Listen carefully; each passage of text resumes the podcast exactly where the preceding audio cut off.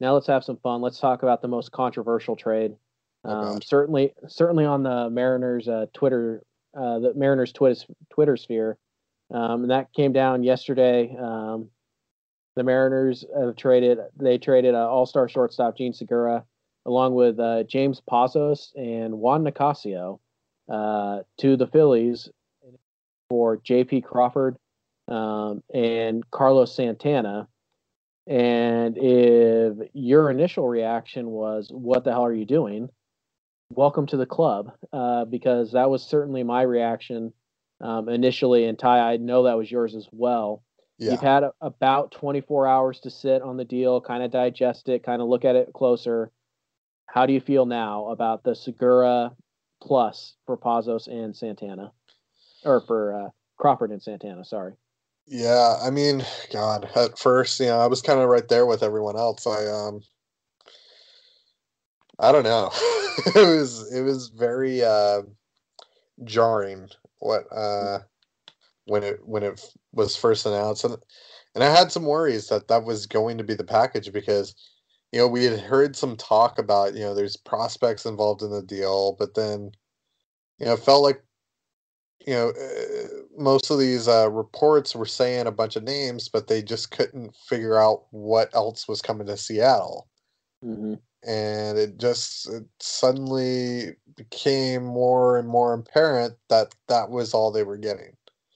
Right. Um, you know, I think, I think we got lost here, and and and uh, or we lost sight of, you know, the facts here. Uh, not a lot of teams see Jean Segura as a as a shortstop, and not a lot of teams that are willing to buy Jean Segura need a second baseman. Um, it was a very tough market, and it seemed like it may have been the Phillies or or, or nothing. Um, Mm-hmm. you know, and they got what they could, and they they got a pretty good package, honestly. All things Mhm. considered, and, and I'll get into in, into why I say that uh, in a second. But, um, you know, uh, people will ask, you know, well, why did you trade him in the first place? Why did you force this trade? Clearly, something happened. Clearly, the the relationship between the Mariners organization and Jean Segura had been strained to the point where he needed to go. Yep. And, you know, a part of that may be uh, the organization's fault, and a part of that may be Jean's fault. You know, he had the clubhouse uh, scuffle with, with Dee Gordon, Mm-hmm. and Dee Gordon doesn't seem like someone that would, uh, you know, stir the pot that much. So I feel like that may be more on Segura's side. Um, Segura's been a bit, you know, or or uh, Ryan Divish said that you know Segura is not one that likes to talk to the media and is a bit standoffish with them. Um, you know, he he was benched uh, towards the end of the season for for not hustling. Um, and you know, and then there were the the the reports that came out right before the trade that no one would be happier than Jean Segura to get out. Um, Yeah. So you know, there's, you know, for for as much as we love Jean and everything, you know, I'm starting to question whether or not Jean was kind of an ass. like, Right. you know, like, uh, I'm not saying he is, but you know, it's his fifth team in seven years, um, or fifth organization at least in seven years, and uh, you know, there might be a reason for that that we don't know. I mean, you know, Jean seems like a, a really uh, good guy. Um, at least when you look at him, you know, he dealt with some tragedy, you know, towards the end in Milwaukee and everything with, you know, with his son and but I don't know. You know, there's there's clearly something wrong there that we don't know about. And um, that forced the Mariners' hand. I think that if their relationship wasn't as strained, I think they would have considered keeping him. Uh, you know, he's Mhm. 28. He's on a team-friendly deal. He does fit the timeline. they didn't absolutely have to trade him, but if there was a problem in the in, in the clubhouse with him and a character issue, then for sure they had to trade him. Um, and then you know going into to what they received in return, you know J.P. Crawford, if he if he uh, was uh, was still considered a prospect, which he's not, he's over that what is it 130 plate appearances 130 150 something something yeah. around there so you know now that he's above that but he's just barely above that you know if he was mm-hmm. still considered a prospect he could very well be the number one prospect in the Mariners system. And at a time, you know, Crawford was uh, was revered as as a top five prospect in, in Major League Baseball. Uh, and he's still got a lot of room to grow. He dealt with um, what was it, a broken wrist last year. Yeah. Um, you know, he you know he's been off and on. Um, you know, a lot of a lot of people will point to his stats last year and, and in AAA, but again, he dealt with injury. You know, a lot of a lot of stuff going on with the Phillies organization last year. You know, it, it, it just wasn't a good situation for him as a whole, and he needed to change the scenery. And he's got he's got the potential still to be a uh, solid shortstop in uh, in Major League Be- in baseball, and maybe even more than that. Um, you know he's he's a better uh, defensive shortstop than than Jean Segura, I believe. I know last year was a pretty rough time for him. He had eight errors in just 30 games. Um, but you know those are things that you know can be fixed. Uh, look at Marcus Semien. Uh, mm-hmm. I think that's actually a pretty good comp for J.P. Crawford. It's Marcus Semien, uh, just in terms of development and um, what have you. Uh, you know he's he's he's got a lot of tools to work with. I think his bat is uh, is better than people perceive it to be. Um, I think he's got a bit more power there than people think. Uh, 2017 in AAA, he hit 15 home runs. I think with a swing adjustment, he could get 20. Um, I, there's a lot of bat speed there. He's got a really good plate uh, presence. Um, and uh, in the minor leagues, he didn't strike out a lot. Um, mm-hmm. I figured that will uh, likely continue once he starts to adjust to major league pitching.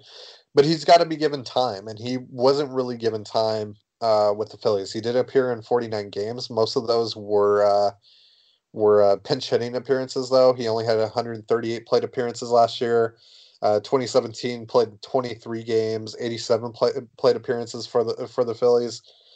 You know, uh, just don't just don't look at his stats. He's the um, you know some scouts and and some people are are scared off by you know what he's done at the major league level, but you know that happens with every player. And and uh, you know I want to bring up something that I just remembered uh, uh, that I wanted to bring up uh, yesterday.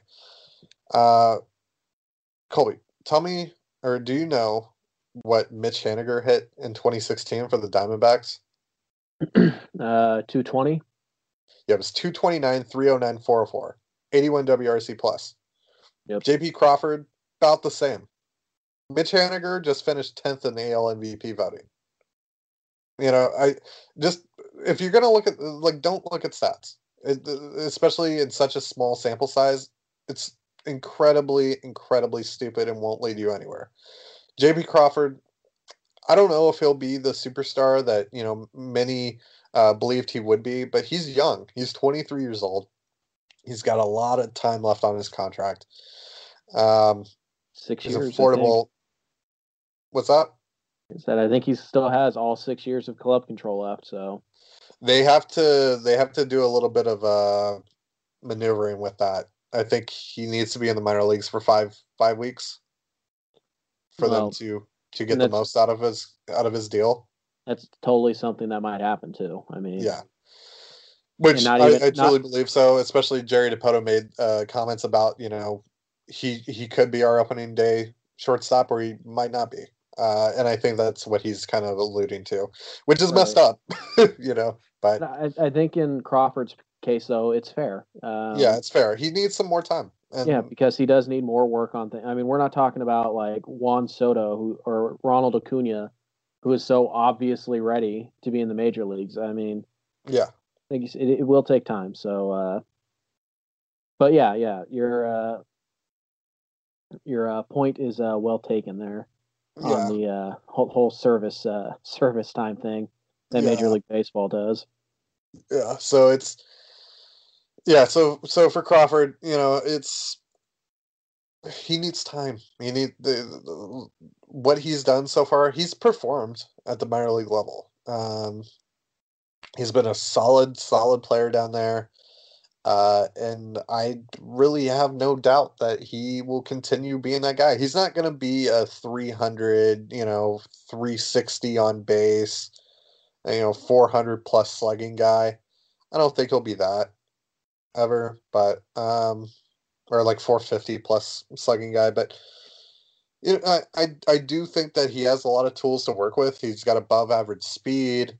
He has a nice glove, nice arm. You know, like I said, you know, he did make you know uh, quite a few errors last year, but that'll be fixed. And and um, yeah, I, I, I really am excited about that. Um, I think they, they got a really really nice piece there. Uh, another guy that I kind of like him liken him to, Jurickson Profar. Mhm. Profar got off to a slow start after being regarded as one of the best prospects in baseball. He turned things around, and he was a really good player last year for the Rangers. Um, so yeah, I, I you know these things take time. These things take time, and and the Mariners have plenty of time with Crawford. Right. Um, so I left a big tease on Twitter yesterday. You guys might have seen it where I uh, I announced that I uh, quote freaking love this trade, and Yep. it has very little to do with J.P. Crawford, um, which who I do like by the way. I agree with everything Ty said. Um, and before I dive into that, I do want to point out one thing because you're right. A lot of people they look at J.P. Crawford's what is it, 225 plate appearances at the big league level, and they say, "Well, I mean, clearly the guy's no good. He can't hit." So in his first 225 plate appearances, J.P. Crawford is hitting 214, 333, 358. All right, ready for this? Here's another former Mariner top prospect in his first 225 plate appearances. This was his slash line 286, 367, 472. You want to take a guess who that is? No clue. That's Dustin Ackley. Oh yeah. so, by the logic that some of these people are using, Dustin Ackley should be a superstar right now because in his first 225 plate appearances, he was an all star, basically. It, it doesn't work like that. Even Mike Trout struggled when he came up for the first time. JP Crawford had to deal with a hand injury. He was never guaranteed that job. He needs time to develop a little bit more and be allowed to fail at the major league level. And by the way, if you guys love small sample size, I'll go even smaller and say that in his last 67 plate appearances, um, he slashed. Uh, this is J.P. Crawford. I'm no longer talking about Dustin Ackley. Uh, J.P. Crawford slash 245, 394, 472 in his last uh, 67 plate appearances there. So if you don't like the deal, or if you don't like J.P. Crawford because you want to point out his low batting average, like whatever, that's your business. Um, but sitting here and saying that, oh well, the guy's clearly a bust because he's only hit 214 in the big leagues, that means nothing. It means absolutely nothing, and you sound like an idiot when you say that. J.P. Crawford might fail, but it's not. But you can't. You cannot sit here and honestly say it's going to happen uh, based off of 225 plate appearances. Now, let's get into why I really, really have grown to love this trade. And Ty's already touched on a few of the things here. All right. First of all, the market for Jean Segura was not as big as I anticipated, and it was not as big as some in baseball have anticipated. All right. People who work inside baseball, they were surprised by the lack of the market for Jean Segura. And think about the deals that we've heard Jean Segura mentioned in. Jean Segura and and Mike Leake for Wil Myers. That's a Padres salary dump trade. All right. We heard Jean Segura linked to the Phillies, but only when Edwin Diaz was attached to him. So that doesn't work either. And then you hear Jean Segura linked here again in Philadelphia, and they quote unquote only get JP Crawford for him. Those three those three pieces of evidence should tell everybody that the market for Jean Segura was not as good as we thought it was going to be. Um, a lot of teams don't see him at shortstop as a shortstop. A lot of teams who are good, they have a good shortstop already. All right. They're not looking for a shortstop. So those two factors really shrink the market down. And then you start talking about other issues that we have. Ty's mentioned it. Jean Segura has played for will have played for five teams now since 2012. Jean Segura is way too good to be a journeyman. He he's not. He is an all-star caliber player. And yet four organizations have given up on him. Also, I'd like to point out that when the Mariners traded for Jean Segura, who did they give up? They gave up essentially the JP Crawford of pitching prospects. That would be Taijuan Walker, a guy who really highly ranked prospect, came to the big leagues. He flashed a little bit, dealt with some injuries, never quite, never quite, uh, quite reached his ceiling. That's who that's who Jean Segura has been traded for twice now. Twice. There has to be a reason for it. And when you start talking about, hmm, let's look at that fist fight happened in late August. Hmm, Robinson Cano comes back, is pissed off that he's not playing second base, and then his best friend in the world, Jean Segura, gets in a fist fight with the Mariners' current second baseman at the time, Dee Gordon. Huh. Hmm. Now, why would Jean attack Dee Gordon when his best buddy is pissed that he's not playing second base? Hmm. Oh, and then you remember when uh, Scott Servais threw him under the bus, literally, during that press conference? Jean Segura pulled himself out of the way. He's got a bruised shin. And just the anger and the infliction in the voice of Servais should tell you there that Jean literally quit on the Seattle Mariners. He quit. In September, he quit. He didn't hustle. He got pulled for that. He pulled himself out of the game with absolute minor injuries. And yeah, you know what? The Mariners were out of it at that point, more than likely but technically they were still alive, and it didn't matter. Jean Segura quit on the Seattle Mariners. All right. You cannot have that type of attitude in your building when you are rebuilding. You need to reestablish the culture of your team. And I'm going to break the rule here and I'm going to make a football analogy for baseball, but it's one that should resonate with a lot with a lot of you. In 2017, the Seattle Seahawks went 9 and 7 and they missed the playoffs by one game. And it was easy to sit here and say, oh, well, you know, if they had a good kicker, they would have made it. Or, you know, if this one thing had gone right, they would have made it. There's no reason to really tear down. And what did the Seahawks do? Michael Bennett, see you later. Richard Sherman, goodbye. We're not dealing with this headache anymore that you are presenting to us. Who have the Mariners traded so far this offseason? Robinson Cano, and Jean Segura. Two troublemakers, two guys who were causing headaches for management at the upper level and Scott Servais. And the Mariners have finally said, they've finally put their foot down and they said, no, we will not be bullied. You play for us. It is a privilege to play for the Seattle Mariners. It is a privilege to play for the Seattle Seahawks. We appreciate all you guys did for us. But at the end of the day, this has deteriorated so much. And even though we've won 89 games and we were quote unquote close to the playoffs, they saw the truth, just like saw the truth. It was time to hit the reset button on this. You can't have malcontents. You can't have people undermining Scott's service. As that's that's my job. My job is to undermine Scott's service because I don't think he's that good of a manager. But I want to give huge kudos right now to Jerry Dipoto and the Mar- Mariners ownership for having the balls to say we will not be pushed around. We don't care if we just won 89 games. We don't care how bad this is going to look. We are not going to deal with this type of distraction in our clubhouse. Robinson Cano, you're gone. If it means costing us a B minus prospect and an Edwin Diaz package, so be it. Adios. Goodbye. Jean Segura, you're gone. We might have gotten more for you in July. We might not have. But you know what? We like JP Crawford and we don't want you around our team anymore. Goodbye. We are going to get rid of you. And I'm guessing anybody else who was a problem in the clubhouse last year, they'll be gone too. Part of that is a re- is just a straight rebuild. James Paxton and Mike Zunino, by all reports, great dudes, never had a problem in the clubhouse. Those seem just like value trades, trading guys at the top of their value. Uh, James Pazos, same thing. You never heard anything bad about him. Uh, you never heard anything bad about Juan Nicasio or Edwin Diaz. But when you start connecting all these dots about the fight and the lack of hustle and the manager calling him out and Robinson Cano's return, this all points to a toxic environment in the clubhouse. And the Mariners have said, to hell with what the fans think. I don't care that we came close to making the playoffs. We desperately, desperately need to rebuild the culture of this team. And I might look bad for doing it, but I'm going to do it.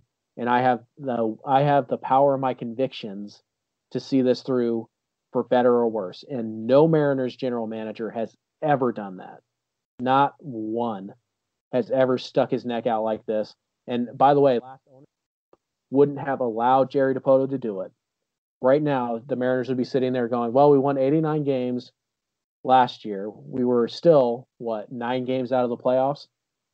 So let's go spend you know 30 million dollars on this one-win player, and let's go trade for this guy who may or may not break out. And let's just roll the dice again, and we'll see if we get lucky, and maybe we sneak into the playoffs." And this manager group said, "Hell no, no. We are rebuilding from the ground up." And for all of those reasons, I absolutely love this trade because it sends a message to baseball. It sends a message to the fan base, even if the fan base does not want to hear their message. I get it loud and clear.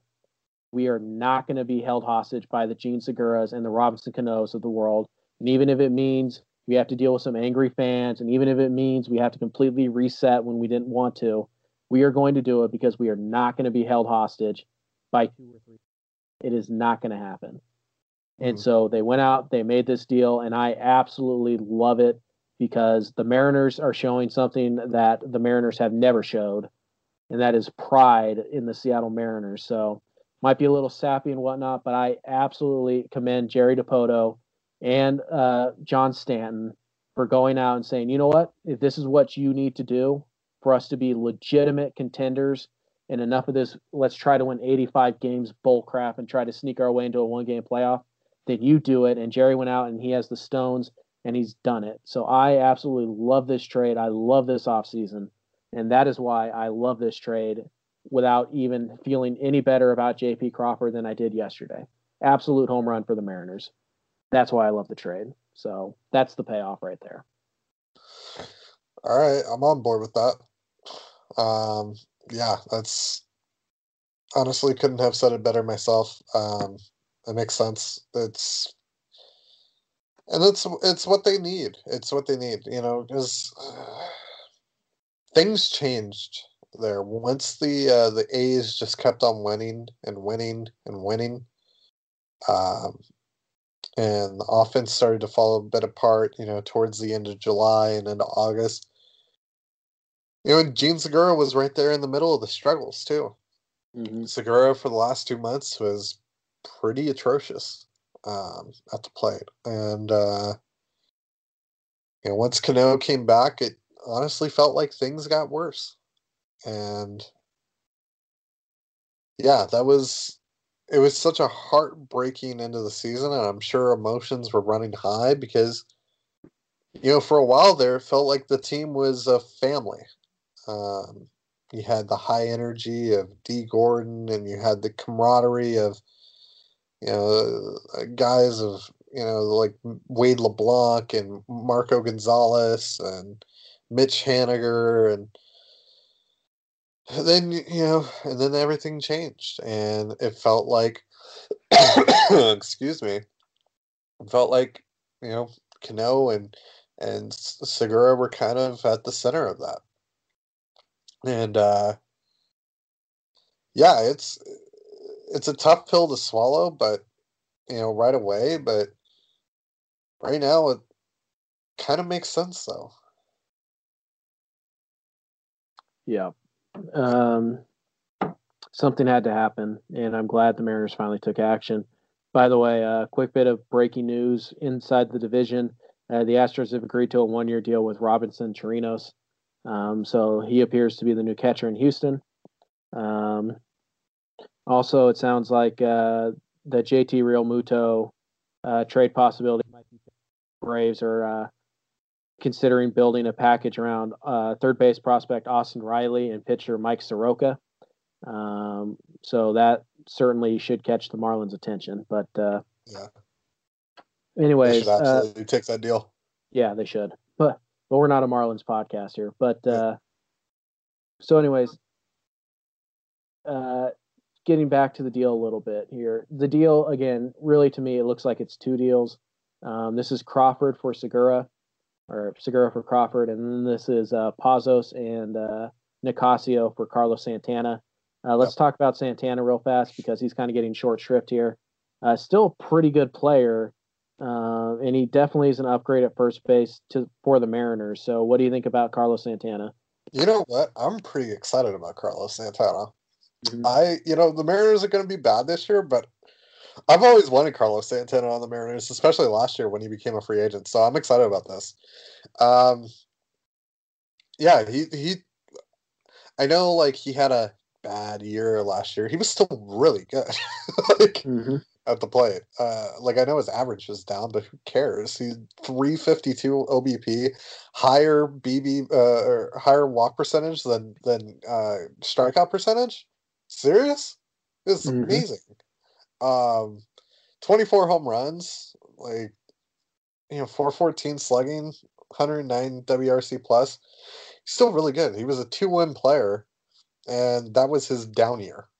Um, and yeah, like you know, uh, he's he's got two years. He's making a really good chunk of money. It's about twenty million dollars a year uh, after uh, the signing bonus, but um, you know, it, it it he gets off of the books in 2020 or in 2021 if they don't pick up his option.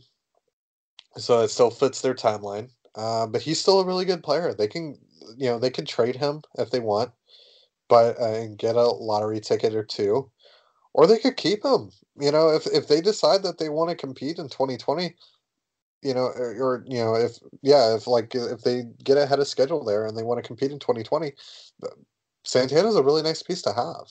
Um, but yeah, I'm I'm excited about that. I, I I really think that this is kind of an underrated part of the deal. I think he's good. I I think he'll be fun to watch in a bad year.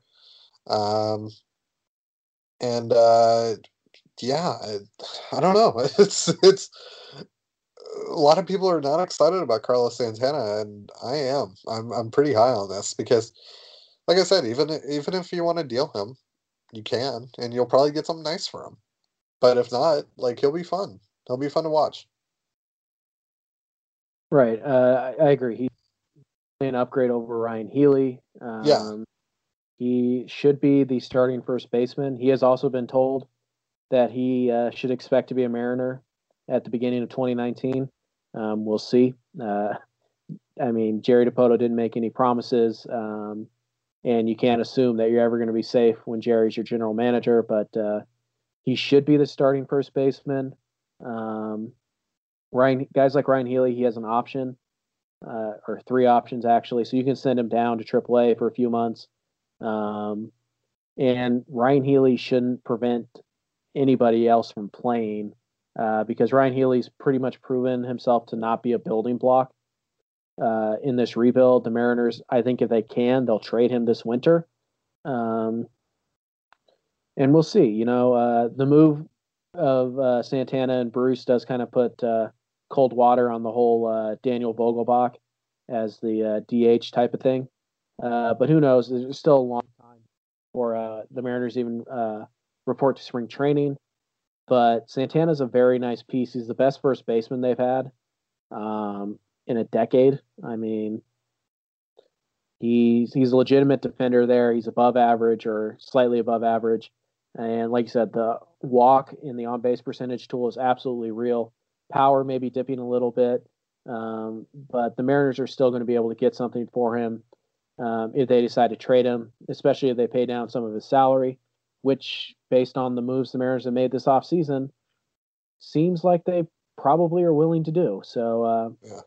We'll wait and see how the rest of that goes. But um, overall, you know, I, I get that the inclusion of like James Pazos is shocking to a lot of people. Long term, you're not going to miss James Pazos. You're just not. And Um, it sucks that the Mariners couldn't at least get like a lottery ticket prospect back in this deal. Uh, but you know, anybody who's feigning like dismay that they they traded James Pazos in this deal, they're just looking for a reason to be ticked off. Pazos yeah. is a nice lefty. Um, he's not as good as his ERA indicated last year. Juan Nicasio was actually better than James Pazos last year. Um, not that anybody would know because they just look at reliever ERA, but he was better. And Pazos saw his velocity drop, his command got worse. So whatever, man. It's yeah. Pazos was a ticking time bomb. And, yeah, um, maybe he com- maybe he comes back and he's good, but whatever, man. You don't need James Pazos this year. You don't need him next year, and he's he, you can find guys who can get people out out of the bullpen. Um, and you know what? They traded for a guy named Ricardo Sanchez. Maybe he's the next Pazos. Who knows? Yeah. Um, Real quick on Santana. Um, mm-hmm. Funny enough, he actually played 119 innings at third base last year, and he honestly graded out pretty nicely. Yeah, he's not terrible. Yeah, he, so he can play first base. He can cover third base for a few innings if you need him. Maybe give maybe give Seager a day.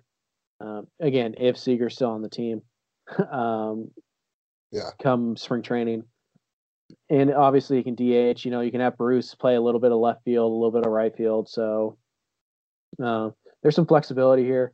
And actually, I ran the numbers yesterday offensively, and if the Mariners projected 2018 lineup or 2019 lineup puts up the exact same numbers they did in 2018.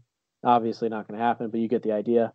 Uh, basically, the same offense, uh, minus 10, uh, minus 10 slugging points, but uh, plus 20 in the on base percentage.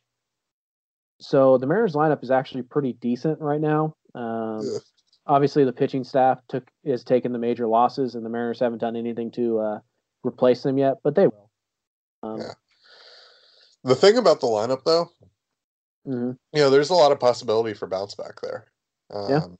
You know, let's say that Kyle Seager doesn't get traded and Dee Gordon doesn't get traded. Those guys are probably going to bounce back. I mean, there's literally nowhere but up for them. Um, right. And uh, yeah, Jay Bruce uh, is probably going to bounce back because you you did that calculation based off of 2018 numbers, and as we found with you know Jay Bruce, 94 games, you know the power number significantly down, average way down, you know that's going to come back up. So if anything, like there'll be a fun offense to watch. I think. I you think they, they'll be. I think they'll be sneaky good, and if they get into like late June and early July, and they're actually on the fringes of a playoff race, I wouldn't be shocked. Um, yeah, I wouldn't be shocked either. It, it, really depends on on the pitching staff, of course. Their bullpen right, right now is a friggin' mess, but I right. I honestly couldn't tell you more than four names right now that would actually be in their bullpen come opening day.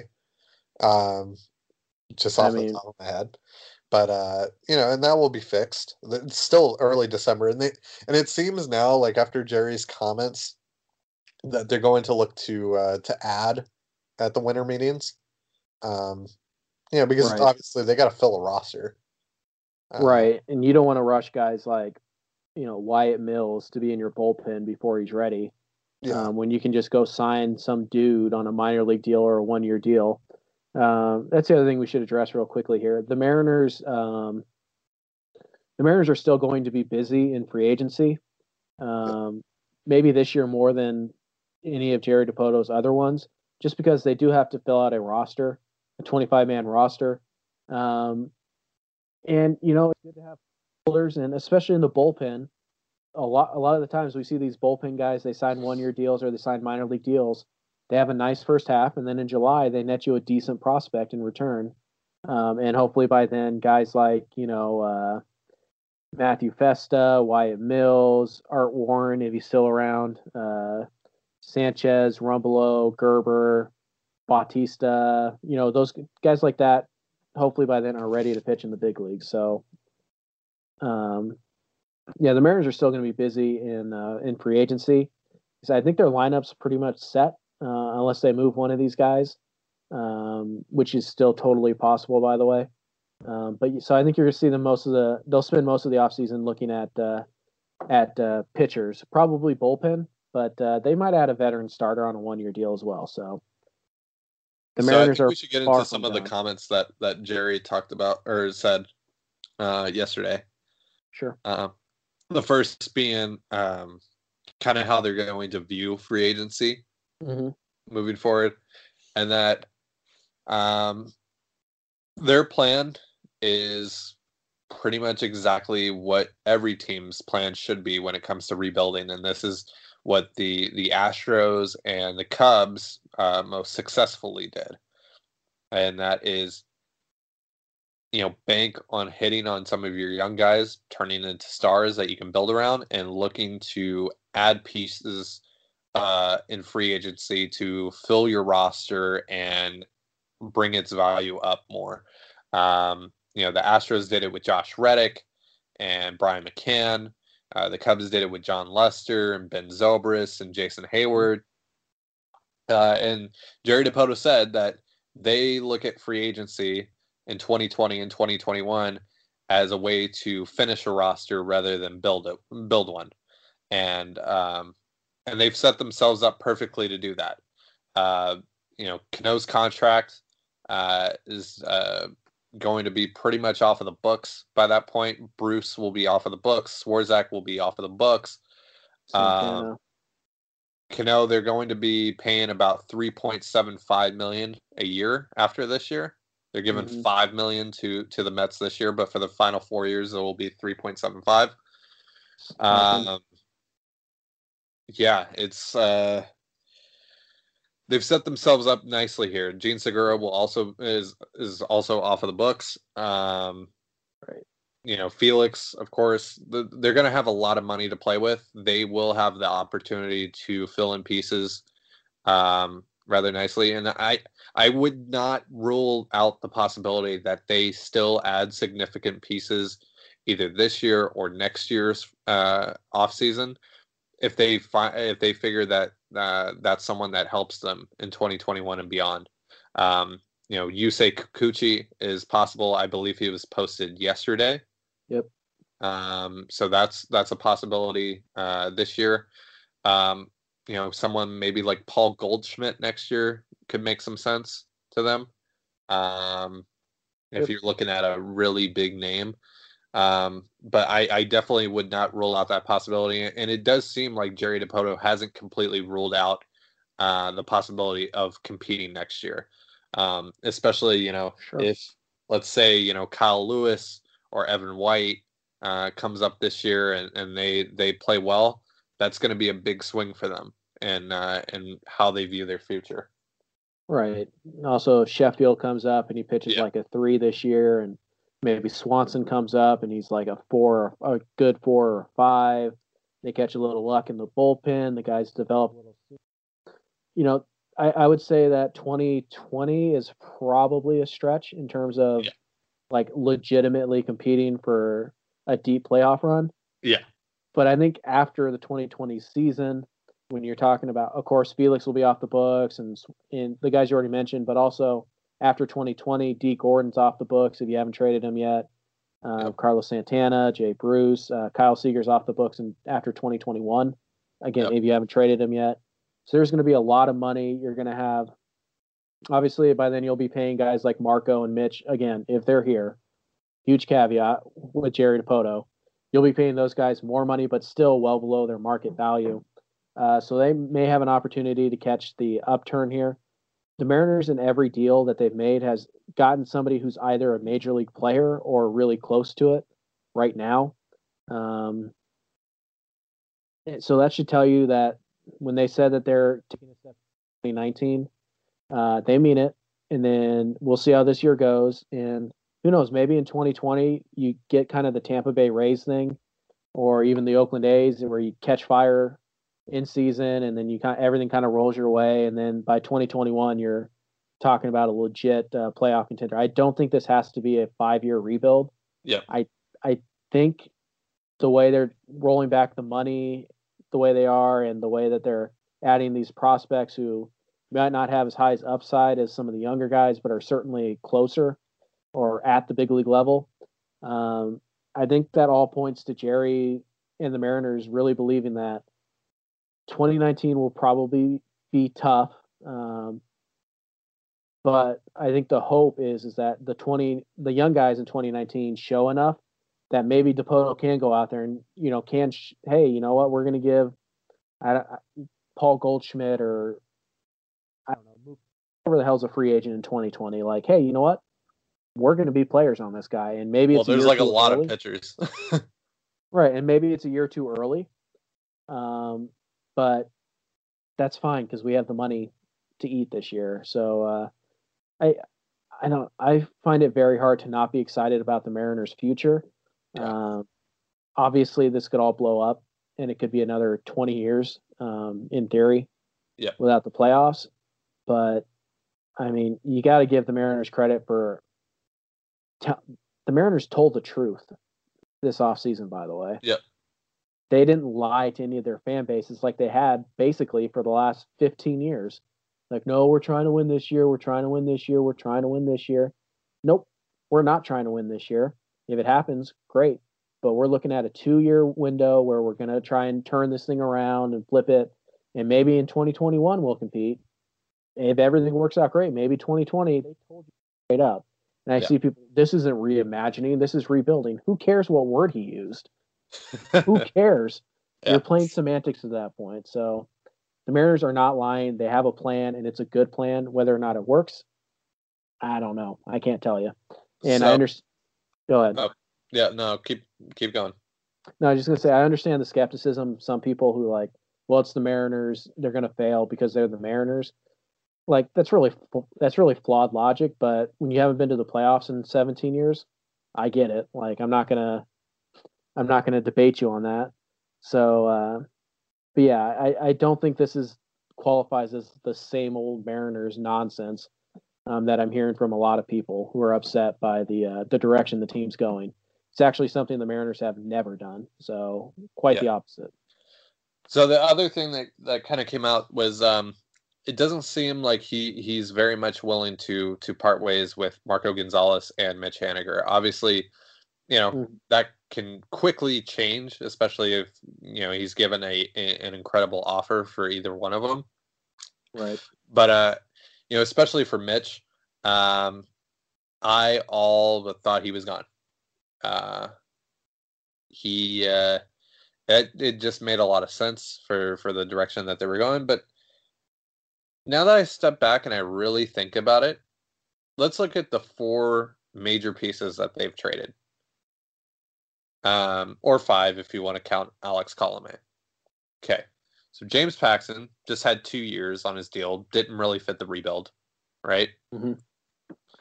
Alex Colome, Same you, thing. you don't you don't need a reliever. Yep. In a rebuild. Uh, Edwin Diaz, same thing. Fantastic talent, but don't need him. Um, and his value would would never be higher. Robinson Cano, huge, massive contract that they really don't need. Is 36, would be with the team until he's 41. Don't need that.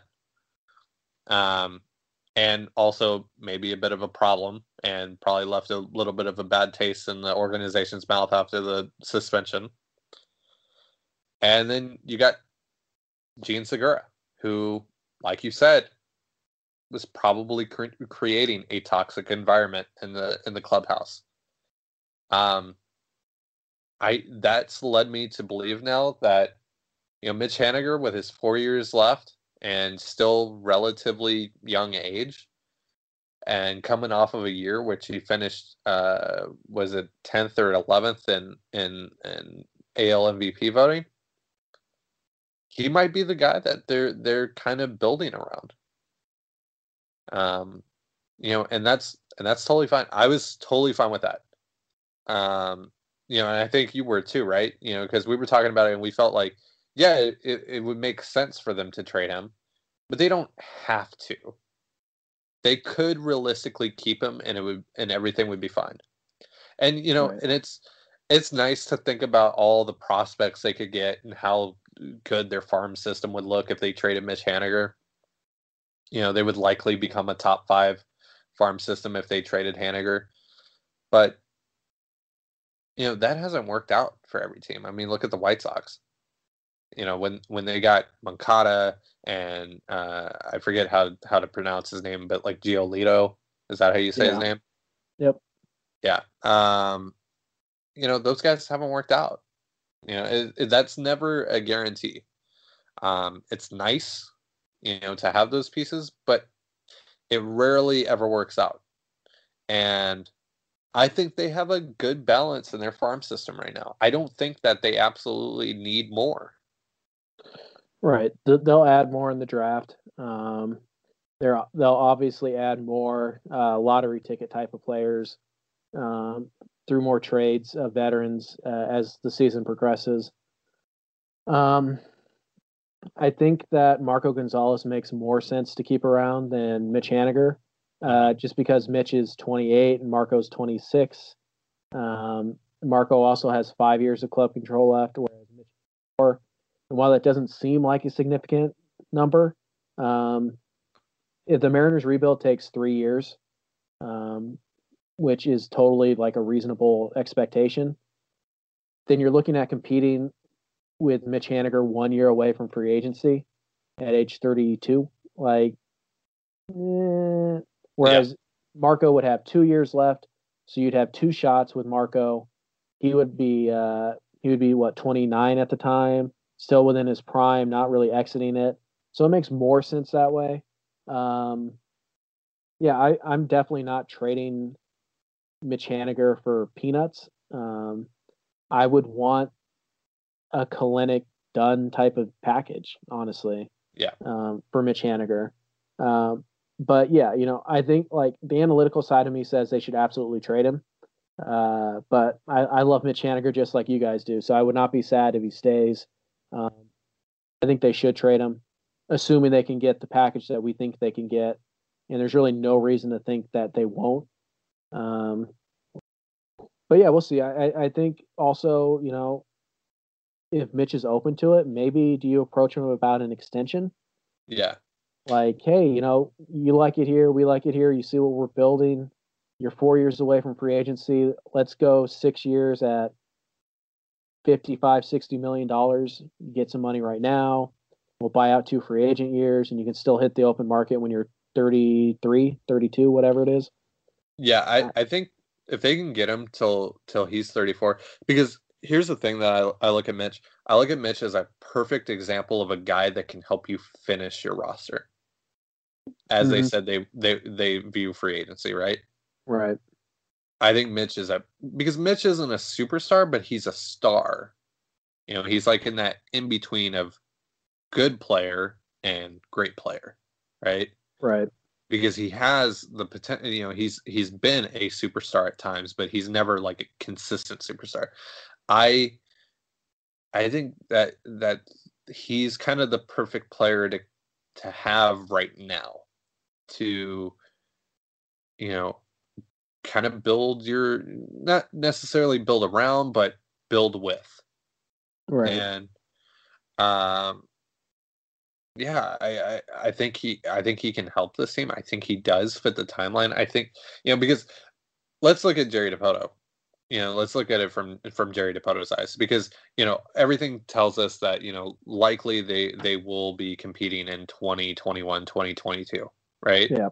Yep. but from jerry dipoto's point of view you know he's very high on his guys he thinks that Mhm. kyle lewis and braden bishop et cetera they're all going to come up and they're going to they're going to you know do some damage right he real he is realistic in saying that he thinks that they will they they can compete by 2020 he keeps on mentioning 2020 you know? Um i think that's a a, a, realistic goal that he set for himself. I i you know looking from the outside i don't think it's very realistic but i believe he does. And mitch haniger fits that. Um so i would absolutely uh not be surprised whatsoever if mitch haniger is a mariner for quite some time. Um, I also wouldn't be surprised if he gets traded next week. you know, that's just how things go with with Jerry Dipoto. But I think, you know, when you look at the guys that he's traded, other than Edwin Diaz, they really, you know, it's either been a money issue or it's been a character issue or it's just been a timeline issue. And yeah, I, I, I, I don't really see a lot of a lot of those problems other than timeline uh, with Mitch Haniger. But then again, we don't really know what the timeline is. We know it's in the next three years, but we don't know when it begins and where it ends. Right. So I, like if I had to guess right now, I think the Mariners are really going to try to shop Kyle Seager. Yep. I don't think they can trade him unless they attach Mitch Haniger, um, which would seemingly eliminate the Braves, who are probably the best option for Haniger, um, since they signed Donaldson, um, which kind of leaves the Cardinals as kind of the only team that could use a corner outfielder and a third baseman.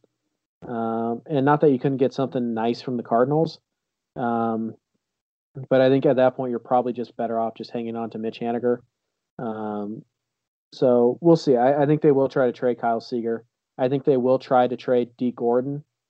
Yeah, it's more likely to be dealt than Seager. I don't think it's that high of a shot, um, but it could be a. You know, I, I'm just throwing this out there they they won't do it, but it could be something like Dee Gordon for like Matt Kemp, where like you it's a two year deal for a one year deal.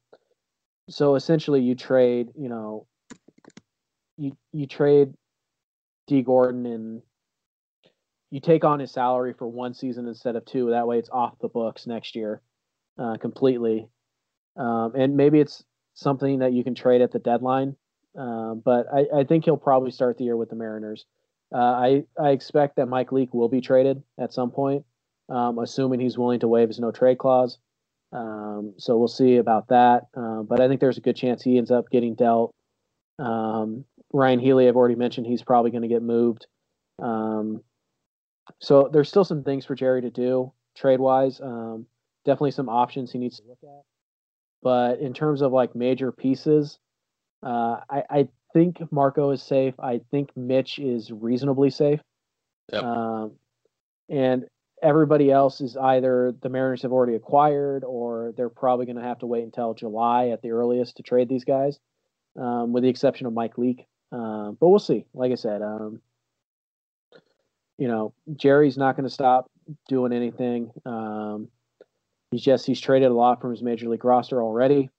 Um, we'll see how free agency breaks, but uh, I I don't I don't know if we're going to see a move the scale of the two big ones he's made uh, for the rest of the off season. But I do think you'll still see several small trades and probably a a nice free agent signing or two or maybe three.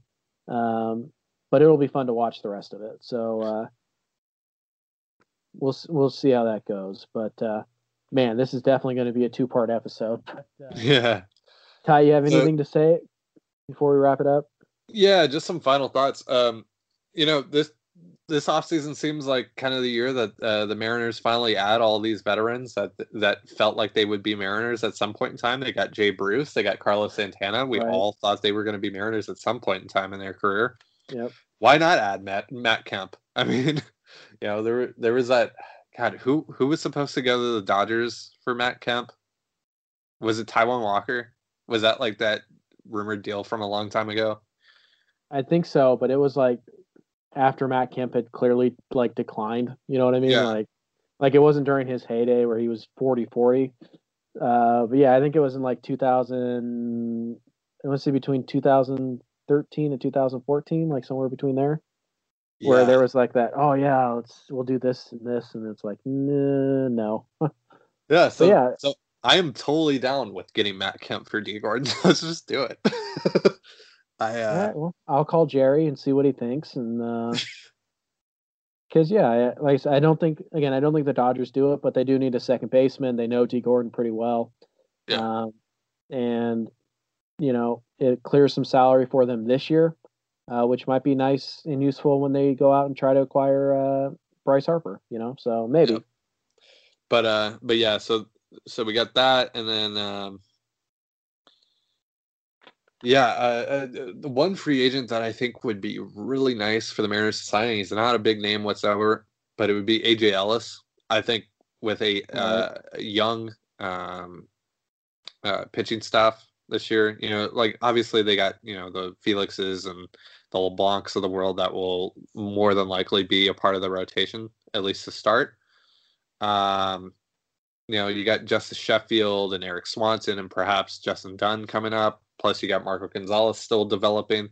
I think having that that veteran uh, presence there, who's also a, uh, one of the better defensive catchers in the league, I think that would be a nice signing for the Mariners. I think they should explore that for sure. Um, I just I don't know how Omar Narvaez and David Freitas will help in the development of that staff. Um, you know, and help kind of you know control them uh, during games. Um, I think you, I think you would need a, a, bit of a more veteran presence there, and uh, you know, obviously that's not completely uh, um, uh, integral to to you know the development of the pitching staff, but it helps. Mm-hmm. Sure. So I think I think that would be uh, a name that the Mariners could sign where it's not really you know flashy or anything, but I would get excited about uh, right. the prospect of. Right. For me, that guy is Blake Parker, so I know exactly what you're talking about. Yeah. Um. Yeah. Anything else? I think that's it. I mean, oh yeah, another name that could just be a Mariner that we've always thought a Mar- uh, would be a Mariner is Billy Hamilton. Um, right. In apparently, fact, apparently they apparently they traded for him, or they thought they traded for him, mm-hmm. and the Reds backed out. So, I wonder if that was last year. I think it was because you look at like Dee Gordon. Yeah. And again, Jarrod Dyson was their first option. And then uh, I think Jon Jay was number two. And then Jay kind of, eh. And Dee Gordon was like their plan C. Yeah. Uh, I wonder if Dee Gordon was actually like plan D and Billy Hamilton was, because that would make more sense than asking, you know, asking Dee Gordon to try and learn how to play center field because Billy Hamilton is a good center fielder. Yeah. So, uh, yeah, I, would be fine with that. That'd be fun to see uh, Mallex Smith, Dee Gordon, and uh, Billy Hamilton all on the same team. Yeah, yeah. So that uh, that'd be that'd be pretty fun. Um, so let's just you know this is a fun year. It's uh you know there are no expectations whatsoever. It is a big, pretty you know it is a pretty big year in terms of you know storylines, especially with the young players. You know, seeing them develop it. Hopefully, you know you see them. Um, you see Kyle Lewis, you know, get back on the horse, or Braden Bishop becomes more than the fourth out outfielder we believe he uh, he is. Um, you know, these things would be huge. I, I said that on the last podcast, and I'll say it again because that that will really help them in terms of their timeline. Obviously, they're they're a bit more deeper uh, than than they were, you know, last week when I talked about this, but it, that would be huge if if you can get Evan White, you know, Kyle Lewis, those guys to to actually um, play up to their to their expectations, and of course J.P. Crawford. If J.P. Crawford is actually the the guy that a lot of scouts believed he was coming out of uh, coming out of the draft and and for the first couple years of of his professional career. If he's that guy, that's a huge, huge swing, and that's a huge win for for Jerry Dipoto. But again, you know, I'm I'm gonna keep on saying this. If Jerry's wrong, this is a very bad look for Jerry. Right. He said. I mean, he, he's betting his career on this rebuild, and uh, yeah like I said, I I have to give him credit that he's willing to do that, and I yeah. I think more Mariner fans should too. Yeah. Um, so, anyways, I think that'll officially wrap up the uh, the mega cast or whatever we're going to call this thing because uh, you know three major trades and then a bunch of talk about uh, free agency and what's going ahead in the future. Uh, certainly pushed us over our time limit, but uh, anyways, uh, thanks for listening, guys, from all.com. Uh, we appreciate it. Make sure you guys join the web or uh, make sure you guys uh, visit the website.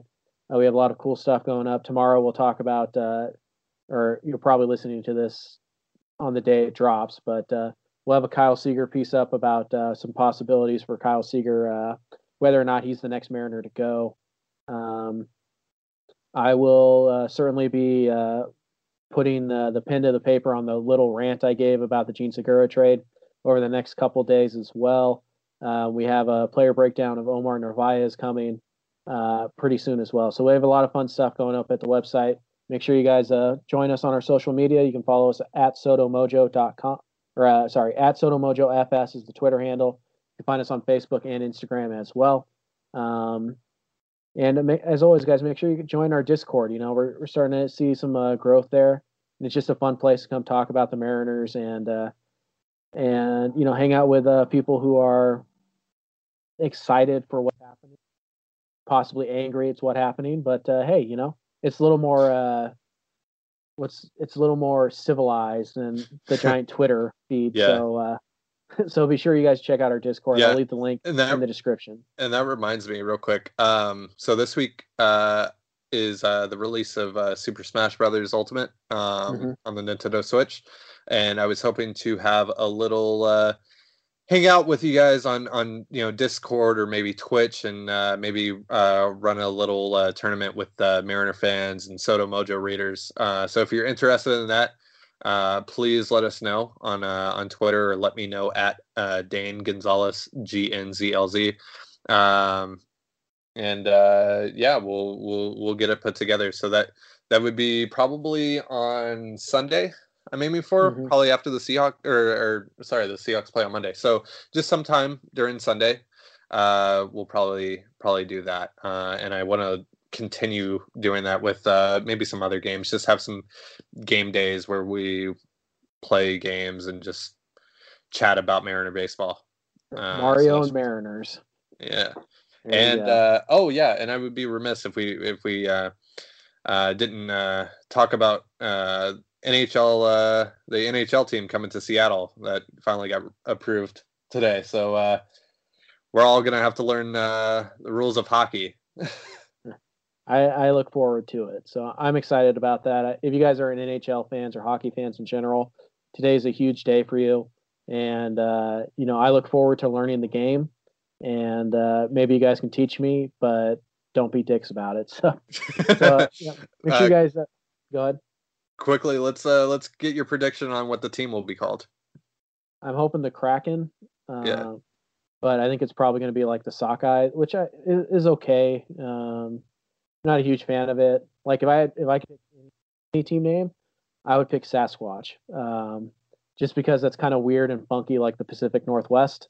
Yeah. And you know, Sasquatch is part of the kind of the local history here. Um, I also like the totems. I think that one's kind of cool. Uh, the I Metropolitans like would be nice too. The what? The emeralds. I yeah, like I, I, like that too. Um, so we'll see. I, I just hope they don't do something lame. Like I think Sockeye is a little lame. Um, I just I don't know. I I don't find fish very, but whatever, man. It it doesn't matter what they name it. I'll probably buy a sweater and all that stuff. So uh, yeah. And now we can uh, we can add the Anaheim Ducks and the San Jose Sharks and the, the oh it's Vancouver, Vancouver Canucks and all those teams as teams we hate. It's Vancouver all the way. Screw Canada. I'm joking. I'm joking. I, I actually have Canadian blood in me, and uh, I wouldn't mind being up there right now. But anyways, thank you guys for thank you guys for listening. Like I said, I will leave uh, Ty's uh, on Twitter down in the description. So if you guys are interested in the uh, Super Mario, uh, or sorry, the uh, Super Smash sorry, Brothers Ultimate. Thank tournament. you, Super Smash Brothers Mariners uh, fan tournament. Uh, be sure you contact him. That should be a lot of fun. Uh, like I said, you follow us at you can follow us on Twitter at SodoMojoFS. Find us on our Facebook and uh, Instagram accounts. Also, if you guys want some Mariner highlights, we kind of sort of dabbling in YouTube. You can find us at uh, Mariners Mojo on uh, on YouTube uh, if you want to check out a couple highlight videos we've thrown together. Um, but like I said, as always, thank you for listening. Subscribe, like the podcast if you haven't already, and uh, we will see you guys in another life. See ya. Peace.